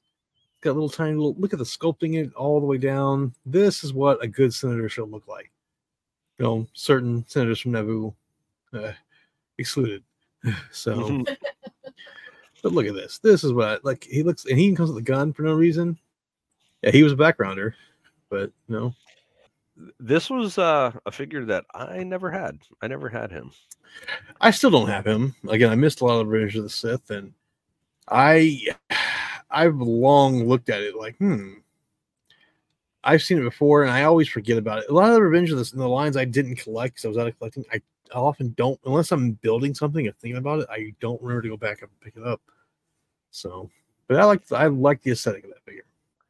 I had thought about getting it at one point because I I was hoping to get a bunch of the pods and actually make like a Senate chamber and get all the senator characters, and then I just I just never did, and because it came down to where like okay, I only have so much space for everything. How much space do I want to take up by something that doesn't really mean a lot to me? Like it would be like I would be just doing it to do it, not because I cared about any of those characters. So I uh I I never bothered ever getting him. So my my number 8 is going to be really quick uh because I don't have much more to say about him and that is Tion Medon, uh which was a sneak peek figure. And that was that was essentially like a early wave that we got. But yeah, I always thought he was really cool looking. Uh but like I said, I already discussed a lot to do with him. So right back to you, Chris. Um, my number eight is Meena Tills, uh, for all the same reasons. That's always funny when artists clump together for really no Yeah. particular reason. Because they look so awesome as well. All right, so what's yours, Matt? All right, so my number eight. Uh, well, I did not have uh Tion Medon. I had one of the warriors he commanded. I had the Utapalan warrior. Uh, he was number. Let me pull him up here. Fifty-three. He almost looks like medieval and medieval like warrior knight, and I really like that kind of look to it. Yeah, Um, removable helmet, which was interesting. Yep, shield like a battle staff. Um, this him says it, helmet, staff, sh- all in the base. So yeah, got a good looking. Like I played EverQuest, and there are shields in EverQuest that look like that shield, like almost Hmm. legitly. So I'm all for it. Um, You know, that was another character that every time I watch the movie and they're on Utapau, I'm like, where are those guys? I never see them. I don't remember seeing them either. I assume. Well, I remember that Timo Dunn said when he when Obi Wan when he says and he tells him, "Are you ready, your warriors?" or whatever like that. I assume that's in that either like a wide shot or maybe that was never used. I don't. It could it could be. I don't know. So all right. My next one is uh we're on number seven now, is Clone Commander Bly. Uh he's the one that's uh he has yellow stripes and uh bits on his armor, and then he's got the little flip down visor. And that, that's why I love him is he has that cool little visor that flips down and he was teamed with uh, Aayla Secura, and so he was the one who betrayed her. But he is my number seven. He comes with uh, two little dual pistols that uh, fit nicely in their holsters. I've actually been getting rid of a lot of clone figures I have, but he is one that I've held on to because I I like that extra little feature he has. Me- Me and Chris talked a lot about Bly. He said, "Look at all the stuff he comes with compared to what we get now." And I was like, "Yes, yes, he does." Because this is back when we used to get, even though I wasn't collecting much, we used to get a lot of accessories with our stuff, and it was actually fun. And not so much anymore because, look, I know they say, "Oh, we don't want to change the aesthetic of the that." They give some BS reason they don't want to change the aesthetic of the vintage collection by putting too many uh any uh too many uh, uh accessories under the bubble. We all know that's BS. They've done plenty of accessories before. Not to mention that a lot of the accessories they've occasionally, like even a whole carbonite block, they fit behind the figure. hmm So yeah, that'll that'll that we that excuse isn't gonna fly with me. It might with some newer collectors. Yeah, Yeah, I one- um go ahead. the the one the one issue I would say that these figures had that had the uh, the kama in, in other words that like skirt piece is Mm. they were very uh, thick plastic and so it really limited the range of motion if you wanted to make it look like they were running or something like that it would be a little bit difficult to do it because you would try to move those legs forward or back and it would really be restricted by that uh, kama so they do better just kind of standing around. But uh, I thought uh, looks wise, it's a l- really good looking figure. Very much agreed. Very much agreed. So, Chris, you're number seven.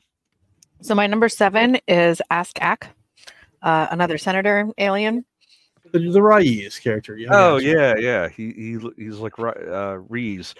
Yeah, he yeah, because he's actually uh, he's a little bit more featured in the in the film Oh. because he's the one that's like the honorable senator from Malastare agrees or whatever. Yeah. So, so that dude's actually got uh got lines in the film. That that gives us at least three Raiz figures. Then there's there's the vintage collection of Raiz, not, not counting the original vintage run, because this guy's also in the Clone Wars, I think, isn't he? I wouldn't um, be surprised. So there's at least so there's the Pod Racer Raiz. There's this guy. There's so we got quite a few of their species in the uh in the line. Good job. And the interesting thing is, uh, they're from, I believe they're from Malastare, and Malastare is also a planet that has two different species on because it also is the homeworld of the Dugs, uh, like Sebulba. We'll forget that. I'll forget you mentioned that because I don't don't really care for the Dugs. I'm Dougist. You're Duggist. you don't like Doug. I'm also If Quadinaros. there's any listeners named Doug, please don't take what uh, Matt is saying personally. I'm just saying. I like. I like. I, uh, he's better than Ben Quadinaros' design. I'll give you that. Anything is better than Ben Quadinaros' design. All He's right. a so vegetable. He's a vegetable with uh, legs and arms. this is true. So my next one is kind of a jip cheat one, but I don't care. I I it's the next one we got since Power of the Force 2. And it would be, to be honest with you, the better one than the vintage collection. It would be number 45, Grand Moff Tarkin. Um, he comes in the Imperial uniform. We see him at, at the end, I guess. Yeah. Although the Imperial uniform's slightly different, because remember the even the Imperial officers and tech crew uniforms are not the same. He has the hard bands around the end of the, the boots, which later get removed from the Empire's Hmm. wardrobe. Um, but overall, aside from that, the eh, uniform's almost the same. This is the Tarkin I use, or I take the head off the vintage one if I have it, which I don't have right now because I hate that figure, and put it on uh, another officer. Now we have a new officer uh, mold.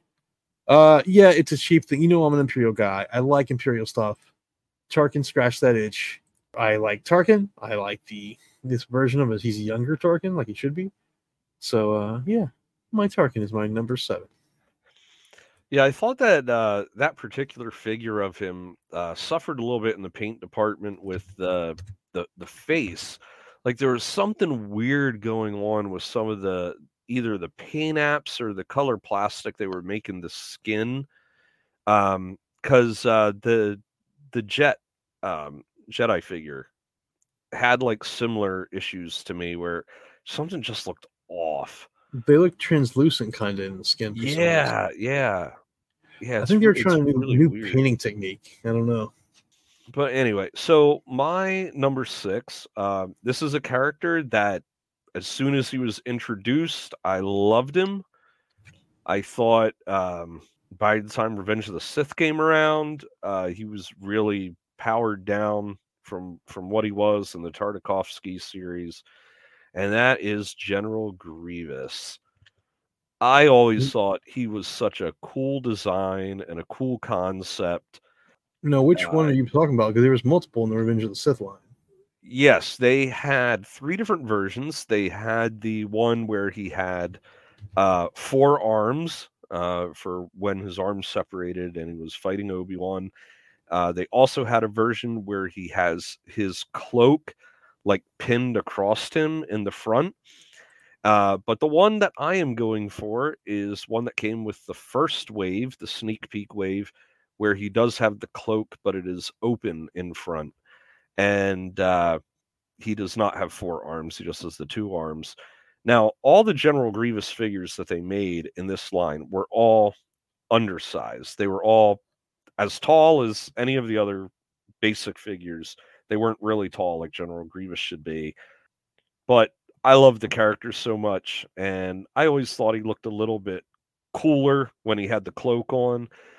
And he has like an emblem on the back of the cloak and everything. So Hmm. uh, that's the one I'm going with for uh, for my best out of those three. nice. No, no, solid pick. Solid pick. So Chris, back to you. You're number five. Number six, I think. Yeah. Yeah. Yeah, we're on number sick. six. Yeah, Um, I, I'm not used to going first, so so my numbers are a little bit backwards in my head. My number six is Count Dooku, the Battle Arena two pack, um, or from the Battle Arena two pack. I, in general, I didn't really like how the humans looked um, from either big hands or funky faces or, or what have you, um, out of this line. But he was probably one of the best looking ones that I saw. Pose in that figure is awesome, by the way. Yes, like that's how I remember Count Dooku. Alrighty, so yours, Matt. All right. It is the Wookiee General Tarfful. I like Tarfful with his big his big braids and uh, his big woman stick. I can't help it. Um, he had ball jointed shoulders. I don't think he. I think he had just basic articulation for the the legs. I can't remember, but you know what? He's big, beefy. And uh, kind of glad. We might get him again as a repaint of Chrysanthemum later on. But yeah, solid, just a solid Wookie. Not, I don't like the fact they showed Chewbacca fighting in the Clone Wars. That was Sam service. No. And that at least, if you're gonna show him, don't show him being friends with Yoda at the end. We're like, goodbye, Chewbacca, goodbye, Darth. Like, oh. Yeah, that mm, no. Yeah. So I, so Tarfful, I don't mind, and so yeah, so Tarfful got my uh got my vote. Yeah, I, I really liked uh, Tarfful. I wanted to get a figure of Tarfful. I didn't think this one was good enough, so I I never got it. Again, it was the paint job on it for whatever reason that he just looked off somehow, and uh, so for that reason, I passed him up. I never I never got him, but I would certainly I would certainly love it if they came out with a new version of him. I don't see it happening anytime soon. Maybe one of those anniversaries we talked about, but Maybe. I mean, Yeah. again, they got a beefier treat, a uh, a beefier um, sculpt now with the Black Chrysanthemum, so maybe we'll get it then.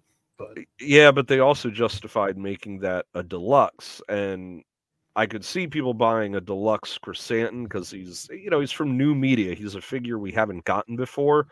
But hmm. you put Tarfful in there with maybe like one or two accessories. Are people going to pony up like twenty five dollars for it? Mm, Mm, probably don't So, as a matter of fact, that's one I would be waiting on clearance for, even though I've never gotten him. I do own him. He's one of my few original Sith series I picked up back when, when I first started recollecting. It's like, wow, a big, big chunky Wookie with a with a beating club. You gotta get that.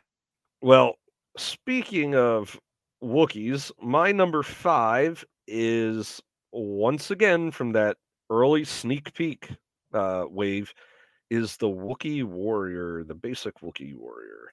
Yeah, he was he was uh, I mean, Chewie almost looks emaciated.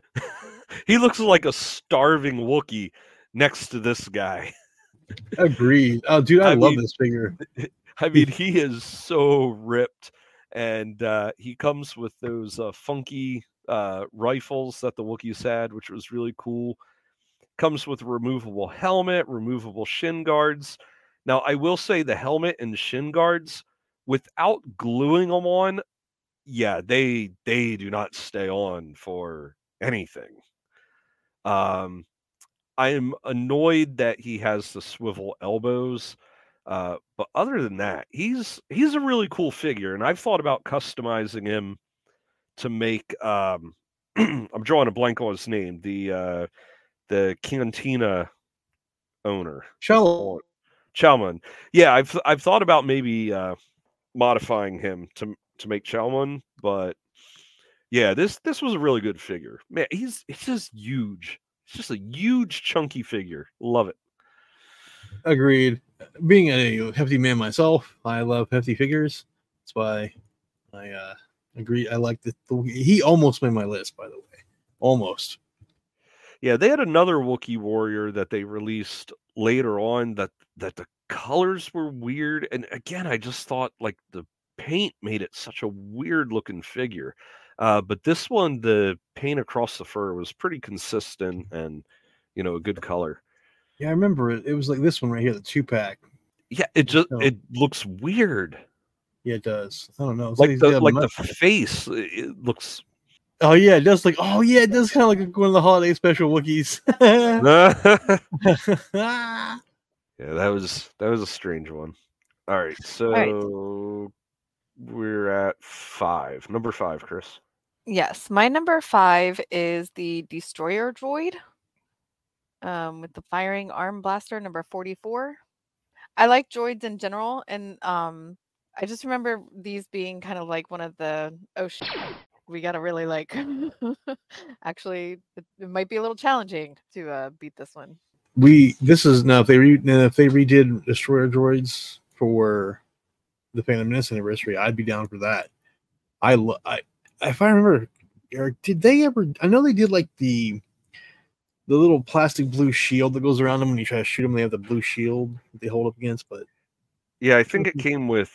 I don't even know if it came with a full shield or if it was just the front half. It was in the. Uh, if I it was the front remember, it was in the 30th anniversary line where they had a lot of big pack-ins. yeah, But I remember the shield was a really dark blue, so you put the figure behind it or in it or whatever, and you can hardly see the figure. Um, I don't know why they they made it in such an awfully dark blue color. have they ever made a destroyer droid that actually goes into the ball so it can roll like it's supposed to? I believe they had one that was permanently in a ball, and I think it like shot out of like like maybe it was some sort of deluxe figure, and you you could like fire it off of like a launching thing. I I don't know. I'd have to I'd have to do a little bit of research in that. again, I wasn't. It was in my black my non-collecting era, so I don't really remember it. But I've seen multiple different versions of, of the Destroyer Droid, and that, like I said, they just had to bring that one up. I might have to check that one out. Yeah, so uh, Chris uh, brought up some information on this. Uh, the ball-shaped or folded-up droid um, was exclusively available with the Episode One R2D2 carry-all playset, and it is not possible to unfold the droid. So no moving parts. It just is what it is. It says in order. According to uh, galacticfigures.com, in order to display the figure, you will need to tape it down on your shelf because it won't stand on its own. Interesting. I uh, I found the one. If, if you scroll down on that page, you can look down and see the one that came with the blue, the blue shield. You're, it's a it's a half bubble, and it's you're right. That thing you can't even see anything behind it. It's so blue. It's like it's an ice. yeah, yeah, it, it's a little it's a little weird. And for some reason the photos they're showing of this like I swear in person that the shield was even darker. One thing I would say is for anyone that wants to take a destroyer droid and actually make a shield for it, my recommendation would be get a large size of those make your own Christmas ball globes that you can buy at like Michael's or hobby shops around Christmas time and you can make your own uh, you know, make your own Christmas balls out of them where it comes in two halves and just cut the little tab off and they're probably big enough you could sit it around a droid. If you get some translucent blue paint just put a light coat of that on and it's going to look better than what this does. And i mean they have all kinds of like swirly designs and everything on that shield and, and they didn't look that way in the movie anyway No, they were like perfectly spherical in that. In Yeah. Movie, so. Yeah, so right. that'd be my recommendation for anyone that wants to make a shield for their destroyer droid. Do it yourself Christmas globes. Yeah. All right. My number five was already mentioned in the list. It is also Commander Bly because he looks awesome. Can't remember. Is he 212 with um no Cody was 212. Was Bly with Aayla Secura? I can't remember. Yeah, Bly was with Aayla Secura. Oh, that's what I thought. Okay. Now they did uh two repaints of this guy. One where instead of the yellow he had blue, and another one that was green. Now they're not listed as Commander Bly; they are listed No. as uh, different characters. But yeah, command just just clone commanders. yeah, and and they weren't necessarily in the film. They were just uh, them trying to get money out of that mold and just doing some simple. Oh, yeah. Well, of course, because they're clones, and this is where the great clone rehash started. Which I never, I never bought the other ones. I just got Bly, but. uh unfortunately I did. So that was All right, so my next one, my number four, is Anakin from Revenge of the Sith, but he came with the Evolutions three pack of Anakin Skywalker, and he came with a soft goods robe, and he came with a swappable hand, so you could have him with the the gold uh, mechanical hand or his regular hand, and um, he had swivel elbows, which was the one thing that really annoyed me about it. But currently, I think he's really one of the better Anakins that they made from Revenge of the Sith, and he is the one that I have. Yeah, it's a solid pick. I I didn't realize he came with a soft goods robe on that. It looks pretty good. I didn't also didn't know that he came with a secondary arm that does that that comes off like that. Uh, that's a pretty good Anakin. I ah, I'm not a big fan of all most of the figures for Anakin and all that stuff. So seeing that, uh, you know what? Not bad, sir. Good solid pick. We are overdue for one, though. Uh, a new one that it's just like from the ground up. We need a new Revenge of the Sith Anakin. Agreed. So, Chris, All right, my number four is the Mustafar Sentry. Really like the coloring. Um, I like you. He's tall and lanky and looks cool. Um, and then he's got a lot of, you know, a lot of little joints. And with the slits in his skirt, he looks like he would be posable. Not that I ever um actually had him as a toy, but um maybe you can answer that whether he was actually steady on his feet or not. yeah, he he stood up pretty well. Cool. All right, so my number four. One of the few times I tried when I tried to explain it, it was mostly for I got you situation with my friends when I tried to argue with them that lightsabers can't cut through everything. Right, yes, deep coring metal they could melt through in in Phantom Menace, but mine was because these guards also showed that you can fight lightsabers with that little staff thing. Because I think was it? What was it the Sentry? Hey, eh, whichever guards mm, they use them now in Jedi Fallen Order as Magna Guards that fight them. That little like force field in the end. But anyway, I like the Magna Guards color palette, so I use them for that. So I love it. All right, so moving on to my number three. Once again, I have from the Anakin Evolutions pack, Anakin from Attack of the Clones, and he actually came with uh, a number of accessories and soft goods as well.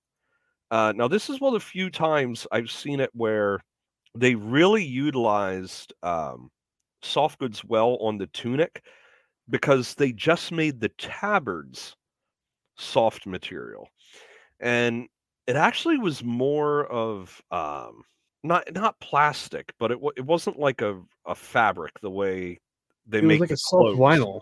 Or soft yeah yeah it was almost like a real thin vinyl but it really works like that i think as a way of getting soft goods on a tunic is kind of unique to this figure i didn't really see them do it with any other figures but anyway i think as far as a basic attack of the clones anakin this this is the one that i used i think this is one of the better ones if uh, you noticed a little bit of a trend uh, going with the evolutions versions of stuff it, it was it was kind of like that evolutions pack line was almost like it was a little bit deluxe.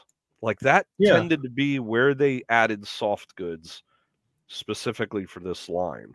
So that Man. is uh I'm sure the extra price point helped them get the tooling up to use for other figures for basic line later. yep, so that's my number 3. All right, my number three is Commander Bly. I loved all of the accessories. Of course, I like the bright coloring, but mainly I was, you know, when I first started scrolling through the list, I, you know, that was something that stood out to me was all the accessories and and that's, you know, I started talking to Matt about that. Like, wow, look at all the stuff these things come with. Um, and it's not even deluxe. no. Yeah. Matt, you're number 2 or number 3. We're still on number 3. My number three was already talked about, so I won't go in deep onto it. We talked about it earlier, but it was also Kit Fisto. All right. I love Kit Fisto. I love he's just a big aqua guy, like, yeah, he's always happy, fighting so like, yeah, yeah. yeah. You know, that's how I I, do felt. prefer the uh, Attack of the Clones face. I don't care for like, Yeah. the really big alien gray looking eyes. that the Revenge has. of the Sith version looked like it was rushed. Even the prop looked like it was rushed to try to match what he looked like. But yeah, the Attack of the Clones version much more prefer over the Revenge of the Sith version. But this one comes with like the good articulation of the arms, and you can do a lot more stuff. He gets in there. So Yeah, Fisto. definitely the best uh, Kit Fisto we had until they uh, they had the vintage collection one. agreed. So my number two is Obi Wan with pilot gear. Now the fact he comes with quote unquote pilot gear isn't necessarily why he made my list. Uh, Wait a minute, is it this one with the hel- the little like telecommunications telemarketer headset? yeah, that's pretty much gear? what they're counting as the pilot Mm. gear. It's Obi Wan with headset. Okay, it's not pilot gear. He has one of these really hard kind of clamshell robes. Uh, that is in a baggie somewhere. I have never once displayed him with that uh, that hard robe on him, but I've always considered him as a Revenge of the Sith uh, version of Obi Wan. He was kind of like one of the better ones we got, if not the best. And he's the only one I have of that version. I don't remember if they re-released him as a slight tooling update in Vintage Collection, like early on. It, seems to mean- me they may have. They use that that LB one body for so many other repacks and remakes of him. I don't even know if this is the original version that came with that. I just, man, and it's not even. It's like it's so. Look how huge it is. It's like it's like one of those 1920s football players' helmets had the leather ripped off the top, and all of a sudden the the, uh, the wireframe underneath. It's Yeah, looking at that picture, man, that is some thick plastic for that headset. That Yes, gear, that pilot gear. Would you like to change your long distance company? Oh, chop chop. oh my. That, that that's uh that that's my next diorama. It's gonna be Star Wars call center. but but you know what it'll be? It'll be like manned by like nothing but Jawas. So no one can Oh, understand yeah. them. I'll be like, "Oh, Didi, we don't know, we don't know." I'll be like, "What? What? I'm telling you, my computer's not working." Oh my meanwhile, god. while he's on, and meanwhile, while the guy's on the phone, like he's guy's back to his computer, and uh, or no, no, his droid, his droid isn't working, and while he's guy's back uh, to his droid, a couple Jawas run in and they run off with it. It- it's all a racket. They'll distract the person so that more Jawas can steal their droids. Yeah, they're the ones who who are they'll they'll be like the ones who call the old people and tell them that you know their system's infected and so they need all their personal information so that they can come steal it. Yeah, there there is a uh, some Wookiee prince uh, i- i- is going to be dying and leaving you uh, mi- a million credits. there you go. If you can just buy some gift cards. Oh, dude, Oh, I man. think I want to say Japan does. If you can go to some hobby places in Japan, you can find a call center playset for like some like Japanese figures, but we would swap them out for Star Wars figures. Oh Like, yeah, I I saw something. It was uh it was something ridiculous. Like was it like a cubicle? just- I know there's, there's cubicle play sets for sure in Japan. I remember there was one. It was like a businessman. He like came with a briefcase or something. It was just like Japanese businessman, and that was a figure. I want one now. I want one now. It's so strange, man. I I need to track it down. That's going to be like a new holy grail for me.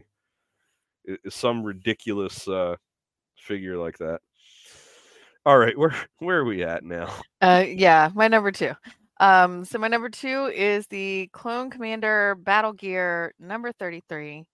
Um, Commander Bly, I think, came with six accessories, and the Clone Commander comes with, I think, eight. Um, and Wow. so yeah, it was there was like just all kinds of little goodies. Oh yeah, that was the the uh, red version of him. I forgot there was a red version. Yeah, the there's a green version too that's listed right next to him. Um, but if you yeah, if Yeah, you it was down to the green. It was green, yeah, red, and blue, and then yellow, which was. Of yeah, it's all the same. Um, same I think number. he comes with a different gun or something. Right. But the yeah, he had a whole bunch of accessories, which I just thought was neat. He's like the one that I think made all our lists. I think he's the only one that made all three of our lists so far. I think you're right. So Matt, what is your number two? All right, my number two. Let me see the list here. Ah, okay.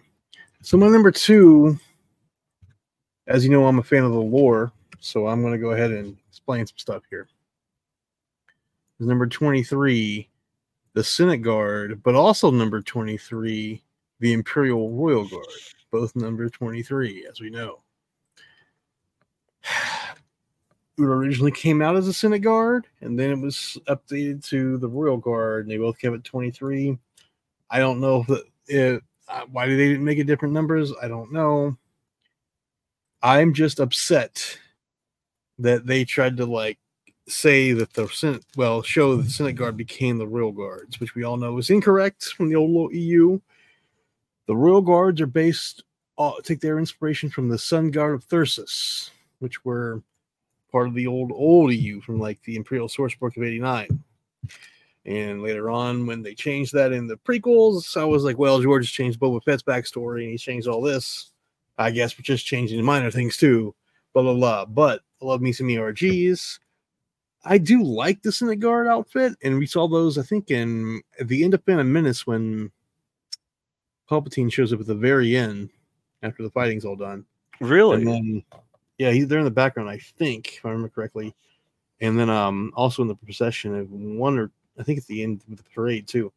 Um, and of course, the ERGs don't come with the force pikes; they came with the rifles for some reason. Um, in Chris Sports's or Crispy's um, write up, he says it comes with a rifle and a blaster. He says underneath of it, you know, it does have the uh, Corner Jack's armor, and you can kind of see it with like the shoulder pad armor kind of sticking through Mm. But he didn't take pictures of the cut. But it does have it underneath, apparently. Yeah, I just wanted to put that out there to get that lore nugget in, and because it's one of the few figures that basically hasn't it, visages that haven't changed in 20 years of it Palpatine's rule. All hail the Emperor. Okay. All right, so my number one, uh, once again from an Evolutions three pack, Count Dooku, which I think until the one that is uh, that's coming out, I still think that's probably the best Count Dooku they've released. Uh, he does have soft goods for his cape as well as his uh, his skirt, which I, I know some people are divided on how well that can work but um, I think it works pretty well in this figure. He's got decent, mostly modern articulation. I think the likeness is really good on him. Uh, so yeah, I'm. I think he's probably like the best figure they had. Yeah, that's the one I use. I think that's the best. Only that's the most recent version of him that's had soft goods and articulation. Pretty decent, isn't it? Am Yeah, I so. Did we pack him in the thirtieth? I don't remember. But yeah, that's the one I use. Though I lost his drape around him, right? Because it got because I got it in a lot, so I need to get that redone. But yeah, it comes with lightning. Yeah. lightning hands. Yay! You know, one thing I don't know if they ever did was a uh, unlit saber hilt. I don't think any of the Count Dooku's came with an unlit saber hilt, or even a Mm. removable blade. I don't, think any of them did. I hope we get one with the, new Yeah. vintage collection coming out. 'Cause That'd be kind of cool. I had a yeah, couple Dooku right. figures, like two or three, and everyone had a lit saber only. That's something hopefully they'll Hmm. include. So that is my number one. On All Blu-ray. My number one is the um, General Grievous exploding body. Um, I like General Grievous as well. Um, I do like his his cloak, um, but I just thought that it must have been really cool to actually be able to kind of play with him and blow him up. I was not aware he had that feature. show um yeah show him with the ability of you know being all kind of dismantled Exploding body Grievous. Yeah, Is that- I did Is not that know from the uh the Tartakovsky? Because he's more like a white actor. That looks kind of cool. I didn't know he exploded like that either. the paint job looks more like the Tartakovsky, but that's that's not what he he was from. Not that particular figure. Although I don't ever recall him in the movie having his cloak like pinned across his chest. Uh when he's walking to get to his escape pod, I think is the only time, or sometime at the when the early beginning of it. 'cause I noticed, I did notice that. That that Either- might also be part of why you're thinking was this from Tartakovsky is uh, when he first shows up on that and he's walking, he has his cloak pinned around him and then he like whips it off and everything. So maybe they took some inspiration from that when designing that figure. Maybe. One thing uh, I want to point out in the um, Revenge of the Sith line, a figure we did get that was never actually in the film, but in a deleted scene, and that is Mon Mothma. You are correct. I one of the, the I own that Mon Mothma to this day. Comes with little hits. It was a deleted scene, which I don't think it needed to be deleted. I like the scene. It kind of sets up what they're doing. I think too. it added a lot to the movie. Yeah. Um, and and this is the version played by I'm drawing a blank on her name. Genevieve O'Reilly. Yes, Genevieve O'Reilly. Man, talk talk about an opportunity. I, I mean, you you get cast in Star Wars. That's a holy crap moment right there. Oh my gosh, I'm gonna be in Star Wars. I'm playing this character from the original trilogy, and then oh, my scene gets cut, and then like 20 years later. Hey, do you want to come back to play that role? But it's actually going to be a lot more developed for a series. Oh, and before they And even Rogue- get to that, yeah, Rogue One, talk about an opportunity coming around full circle. I'm glad too because she's a good actress and she knows Oh, what she's doing. oh doing. yeah, she nails it. She nails Yeah. that role. i love her in andor Very good, very good honorable mention. I'll do a full honorable mention on there for mine too, which was uh, I had two of you guys, it's Passel Argente and Tion Medon, but my honorable mention is the Wookiee heavy gunner, who's also a big fat Wookiee that I love for honorable mention. The Mon Mothma wasn't an honorable mention. It was more like a interesting tidbit because I do have an honorable mention, i have a not so honorable mention a not so honorable mention. Yes, this was my WTF um, moment when I was looking through because we have a Darth Maul in a moo that is pleated. in a moo in a moo that's that's pleated like a you know like a a huge billowy What- schoolgirl What skirt. was that from? That he had the big cloak like that from Phantom Menace. They had a Darth Evolutions Maul. three pack. For some reason, I didn't think he had the the cloak. Oh, you know what? I think in the box he isn't packaged with the cloak on. So that was like an extra accessory that came with him. He wasn't actually uh, in the box that way. That's Oh, why I didn't remember. You might know that, but he's look at him. He's- He does Yeah, look I- ridiculous, but you know what? With that, he looks more like a ring wraith or something. Yeah, dude. I told I told Chris like this is what your grandmother put on as she went to go grocery shopping with you as kids. So Yeah, my honorable mention because I I actually think it was a good figure, a good sculpt, good paint apps, but doesn't make the cut for me because of not having a cut at the elbows. This is what I said uh, when we started that I had a figure that I re- that had no elbow articulation whatsoever, and that was Aayla Secura. Thank you, because I hate the fact they gave her that upper swivel up near her shoulder blade, up near her shoulder, rather than an actual. Even though I don't like, because yeah, I'm gonna highlight it right where. Where's it at? Right here. Wow. See how it's in, in the middle of her bicep? What is that? Horrible. yeah, is that it is. It is ridiculous, and if they just added proper uh, articulation, this would be within like the top two or three figures on my list. But there's no excuse for whatever the, that is they did with the arms and elbows. Like she could only have her elbows at a 90 degree angle. Seriously? May as well just have it like a 5 POA figure where her arms hanging straight out because that's about as useful. Agreed. I was not a fan. Okay, so my number one, he's not a great figure, but for what he is, he's something I love. He is the Revenge of the Sith Darth Vader on the medical slab with the removable helmet. Um, we get a medical slab, which is cool. He comes with all kinds of like he comes with removable leg, removable helmet. Um, it's pretty, you know, Frankenstein-esque. I think it's both think both the legs are removable. When I think about it, yeah. And so I use a medical slab for a torture device too when I do my uh, dioramas. Um, where I think uh, the fact that I think it was a deluxe figure pricing, they considered it deluxe. But you know what? We get a nice big accessory. I'll let it slide. Yeah, that that's Okay. worthy of a of a deluxe price because you're getting like a a rather large playset piece with it. Yep. I never Very I never so. had that figure, but uh I definitely think it's it's pretty cool just just for the accessory if nothing else. But I having don't the have removable legs is pretty cool. Yeah, I never had the figure either. I still don't. I have the I have like one or two of those slabs though. Oh really? Did you just yeah. like pick them up by themselves on eBay or something? thi- I think they're parts. I buy lots of stuff, so I think it just came in a lot. I bought it, but I love it.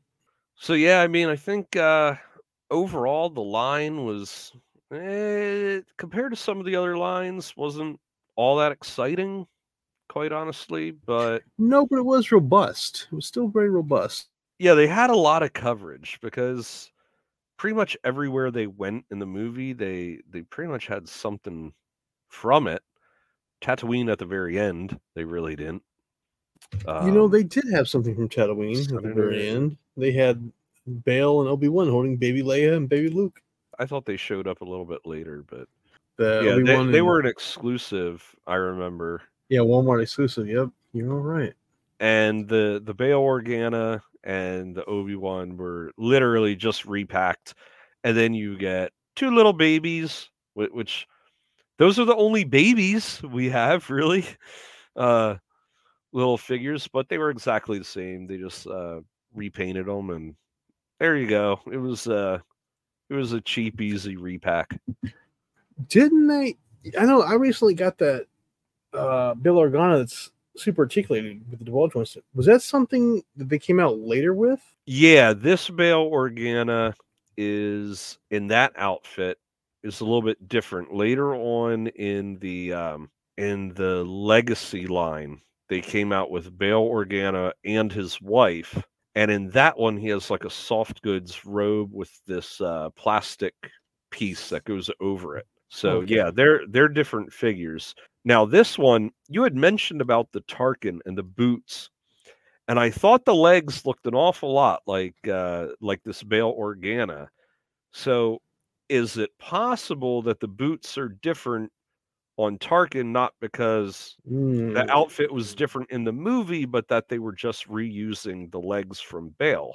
So, Possibly they do have that like see the angle of the picture is a little bit different. They do have that like band across the top as well.